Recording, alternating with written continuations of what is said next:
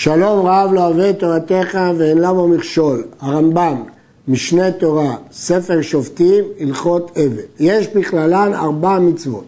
1 מצווה תעשה ו3 מצוות לא תעשה. וזהו פרטן.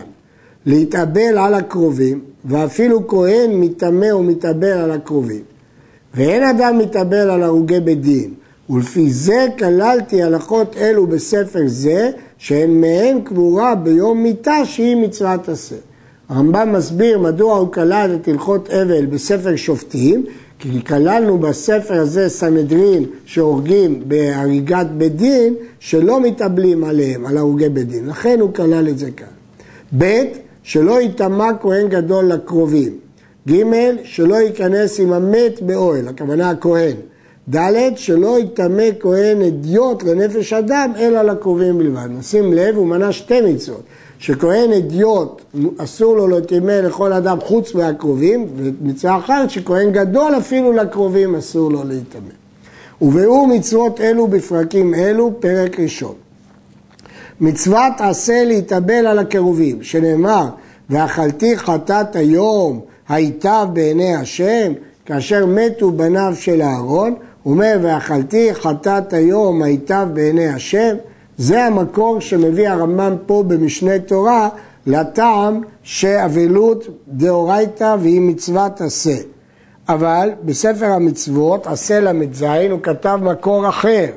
כתוב, שהתורה ציוותה לכהן להיטמא לקרוביו, וזהו בעצמו מצוות איבול, כלומר ככל איש ישראל חייב להיטמא לקרוביו, כלומר 5 מתי מצווה. אם כן, הרמב"ם בספר המצוות לומד ממקור אחר. הכסף משנה תמה על הרמב"ם כאן במשנה תורה, איך הוא למד מהפסוק ואכלתי חטאת היום היטב בעיני השם, שזה לא לשון של ציווי בכלל. ועיין בלחמי שני שתרצץ. ואין אבלות מן התורה, אלא יום ראשון בלבד, שהוא יום המיטה ויום הקבורה. אבל שאר 7 אינו דין תורה. אף על פי שנאמר בתורה, ויעש לאביו אבל 7 ימים, ניתנה תורה ונתחדשה ההלכה. ומשה רבנו תיקן להם לישראל 7 ימי אבלות ו7 ימי המשתה. כן, שיטת הרמב"ם. כשיטת הרי"ף והגאונים, שהאבלות על הקרובים ביום הראשון היא מדאורייתא. לעומת זאת שיטת בעלי תוספות, שאפילו יום הראשון באבלות הוא דרבנן. הרמב"ם מדגיש שאבלות יום הראשון דאורייתא רק אם המת נקבר באותו יום, אם זה יום המיטה ויום הקבורה. זוהי מצוות אבלות מדאורייתא. השולחן ארוך, יורה דעה, סימן צ"ח, פסק הרמב"ם שאבלות יום ראשון דאורייתא, אבל הרמה פסק שאבלות יום ראשון מדרבנן. ממתי התחייב אדם באבל? משיסתם הגולל. דהיינו, אותה אבן שמכסים בה את הקבורה. אבל כל זמן שלא נקבר המת, אינו אסור בדבר מן הדברים שהאבל אסור בהם. לפני הקבורה הוא מותר בדיני אבלות. ומפני טעם זה רחץ דוד המלך וסח כשמת הילד קודם שיקבר. הדבר הזה הוא מחלוקת ממתי התחייב אדם באבל, מחלוקת במועד קטן. יש אומרים מי שיצא מפתח ביתו, דברי רבי אליעזר, רבי יהושע אומר מי שיסתם הגולל. מהי סתימת הגולל? רש"י מסביר סתימת הארון, רבנו תם מסביר סתימת הקבר על פני המת. הרמב"ן חולק על הרמב"ם וסובר שגם לפני קבורה חלק מאיסורי אבל אסורים, והם האיסורים שאסורים מדין שמחה. והרמה ביורדיה סימן שמ"א פסק, כמו הרמב"ן ונגד הרמב"ן, שגם לפני הקבורה אסורים דברים של שמחה. בחתם סופר סובר שגם השולחן ארוך מחמיר בזה כדברי הרמב"ן, אבל אחרים חלקו עליו. הרוגי מלכות, שאין מניחין אותם להיקבר.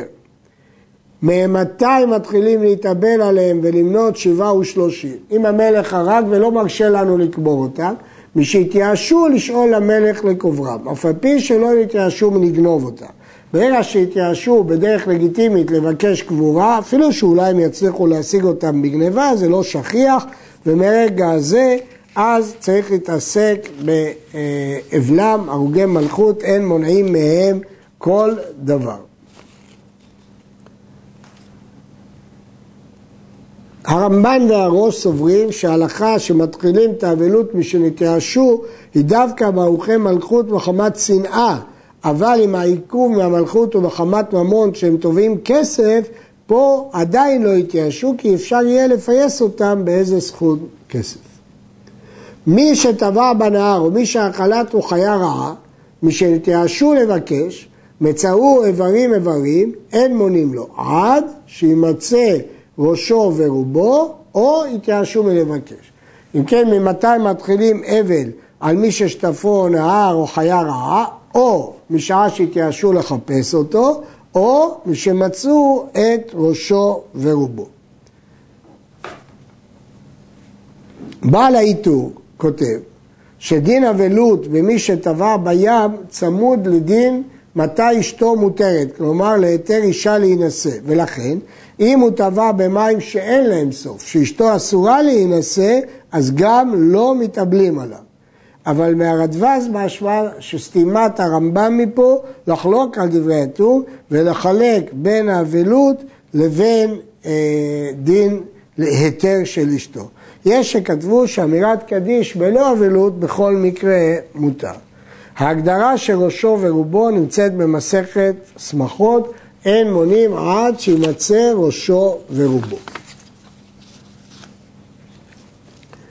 מי שדרכם לשלח המת למדינה אחרת לקוברו, ואינם יודעים מתי ייקבר, מעת שיחזירו פניהם מלבותו, מתחילים למנות 37 ומתחילים להתאבל. הגמרא במועד קטן מבואה שרבא אמר לבני מחוזה, שמנהגם של הקרובים שלא ללכת אחר המיטה אלא מקצת הדרך, מרגע החזרת פניהם סיימו את מלאכתם והם צריכים להתאבל.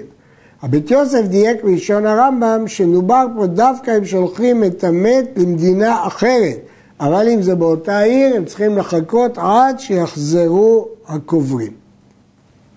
בירושלמי יש חילוק אם גדול המשפחה הולך עם המיטה או לא. הנפלים אין מתאבלים עליהם, וכל שלא שעה 30 יום באדם הרי זה נפל, אפילו מת ביום 30 אין מתאבלים עליו. ואם ידע בוודאי שנולד ל9 חודשים גמורים, אפילו מת ביום שנולד, מתאבלים עליו. במסכת שמחות נאמר, הנפלים אין מתעסקים מהם שום דבר. ושם נאמר, מה שגמליאל אומר, כל ששעה 30 יום באדם אינו נפל.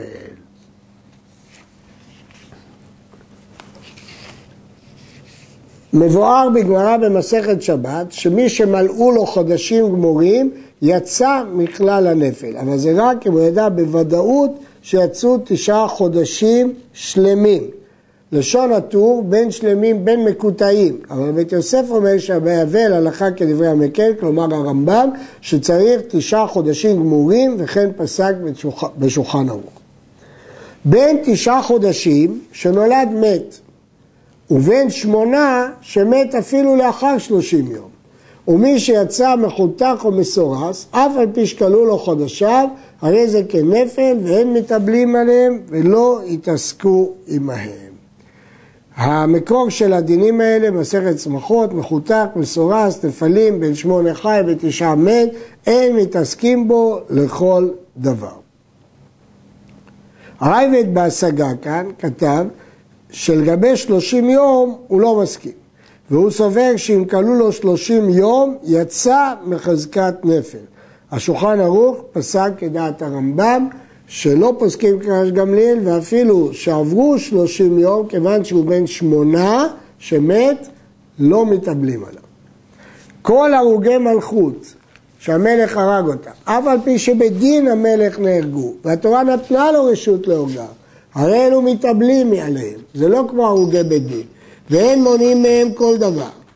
וממונם למלך, ונקברים בקברי אבותיהם, אבל כל הרוגי בית דין אין מתאבלים עליהם, אבל עוננים, שאין ענינות אלא בלב, והם נקברים עם אבותיהם עד שיתקל הבשר, אחרי שיתקל הבשר מלקטים את העצמות וקוברים במקומם, וממונם ליורשיהם. רש"י פירש שההוגי מלכות הם ההוגים ביד גויים, אבל מהרמב"ם נראה שאפילו במלך ישראל. ומה הטעם? שהאבל הוא כפרה. לגבי ההוגה בית דין, הגמרא מחלקת בין אבלות שלא מתאבלים עליהם, לבין אנינות, זה כבר משנה בסנהדרין, שעוננים עליהם. מהגמרא משמע שהקבורה היא כפרה, והגמרא משיבה שלצורך הכפרה צריך גם עיכול בשר. רבנו השלים דין זה בהלכות סנהדרין, כל ההוגה בדין אין קוברים אותם בקברי אבותיהם בכלל ישראל, נתעכל הבשר, מלקטים את עצמותיהם, קוברים אותם בקברות אבותיהם, ויש לקרוביהם לעשות להם ארון ותכריכים. כל הפורשים מדרכי ציבור, והם האנשים שפרקו על המצוות מעל צווארם, ואינם נכללים בכלל ישראל בעשיית המצוות, וכבוד המועדות, ושיבת בתי כנסיות ובתי מדרשות, אלא הרי הם כך בני חורים לעצמם כשאר האומות, וכן המינים והמשומדים והמוסרים, כל אלו אין מתאבלים עליהם, אלא אחריהם ושאר קרוביהם לובשים לבנים, מתעטפים לבנים, ואוכלים ושותים ושמחים שעבדו שונאיו של הקדוש ברוך הוא, ועליהם הכתוב אומר, הלא משנאיך השם אשנא. הפורשים מדרכי ציבור, הרמב"ם חילק בין מינים, משומדים, מסורות, ופורשים נבדלים מהלכות ציבור. הנימוקי יוסף מסביר שפורשים אלו שאינם רוצים להצטער בצערם של הציבור. הרמב"ם מגדיר את זה בהלכות תשובה, שנבדל מעדת ישראל, לא עושה מצוות בכללם, לא נכנס בצרתם ולא מתענה בתעניתם, אלא הולך בדרכו כאחד מגויי הארץ, כאילו אין לו חלק עמהם. זה ההגדרה שלא מתאבלים עליהם. המאבד עצמו לדעת, אין מתעסקים עמו לכל דבר, ולא מתאבלים עליו, ולא מספידים אותו, אבל עומדים עליו בשורה, ואומרים עליו ברכת אבלים, בכל דבר שהוא כבוד לחיים. ואיזו המאבד עצמו לדעת, לא שעלה לראש הגג ונפל ומת, אלא אומר הרי עולה לראש הגג, וראה אותו שעלה מיד דרך כעס, או שהיה מצר ונפל ומת, הרי זה בחזקת שאיבד עצמו לדעת.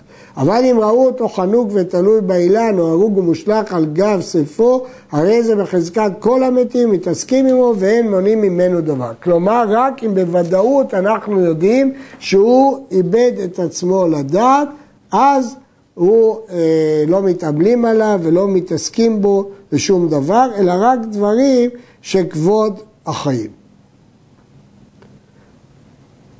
גדר המאבד עצמו לדעת, שנדע שהתכוון לאבד עצמו, ושאכן עשה זו ולא נפל בטעות. אם יש ספק בדבר הזה, אז הולכים לקולה וקוברים אותו ומתאבלים עליו. עד כאן.